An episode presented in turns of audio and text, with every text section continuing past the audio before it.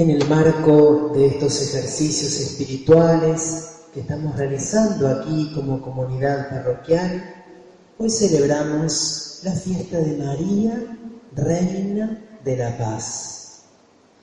Y podemos encontrar justamente en María vivido, encarnado, aquello que meditamos ayer, el principio y fundamento. María Santísima es la nueva creación. Es la mujer que comprendió y que vivió con toda fidelidad como una criatura amada, que vivió para alabar, hacer reverencia y servir a Dios nuestro Señor. Y así salvó su alma y ahora está asunta en cuerpo y alma a los cielos.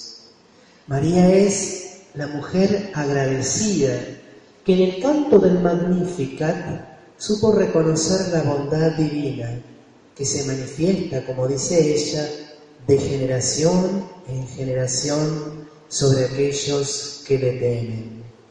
María entonces supo reconocer en Dios el único fin de su existencia y en la voluntad de Dios el hilo conductor, el eje vertebrador de toda su libertad.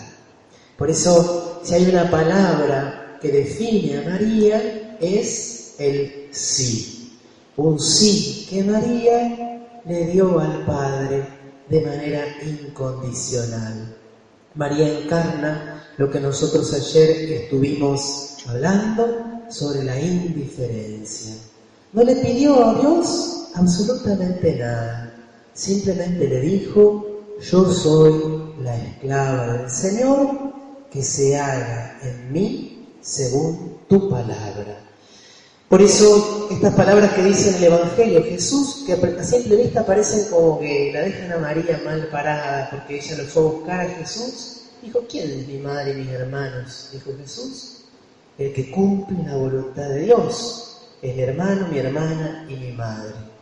De tal manera que la Virgen, María, no solamente es madre de Jesús en sentido corporal y físico, sino también en este sentido nuevo que nos viene a revelar el Señor.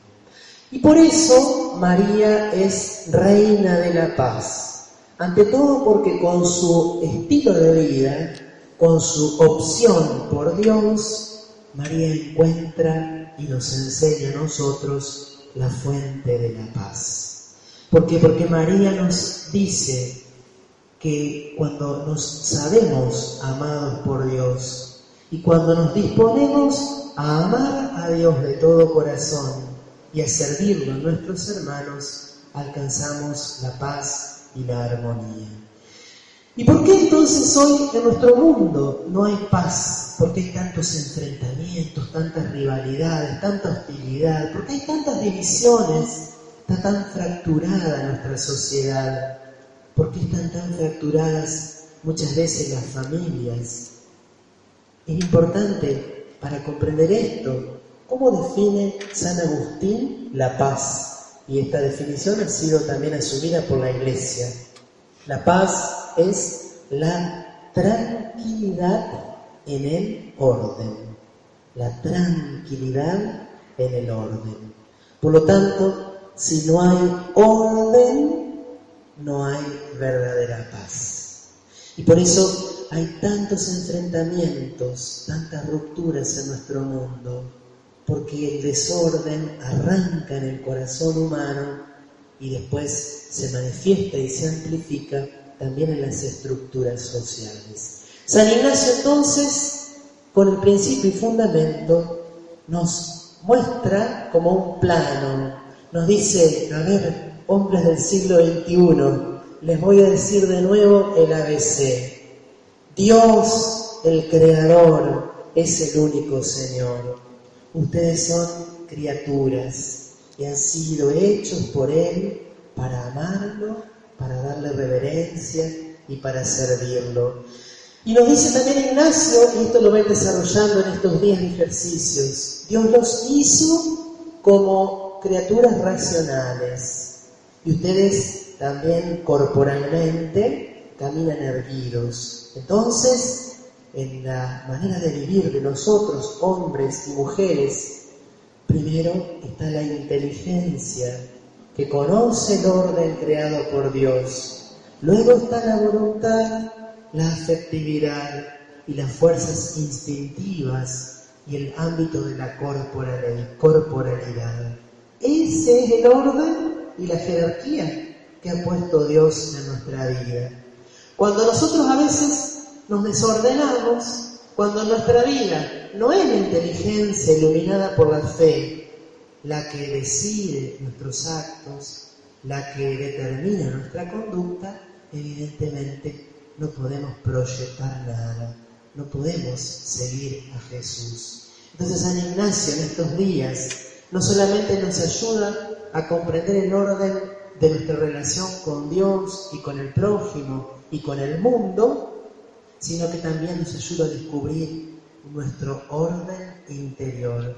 Y si ustedes pueden hacer bien los ejercicios, van a ver cómo esto lo va a volver más perceptivos. Cuando algo que sienten proviene solamente de estas fuerzas instintivas y es necesario ordenarlo, cuando es la fuerza del afecto lo que los mueve a rechazar o aceptar algo, cuando interviene, cuando está interviniendo ya la inteligencia y cuando es necesario que la voluntad ordene, encauce todas estas fuerzas vitales.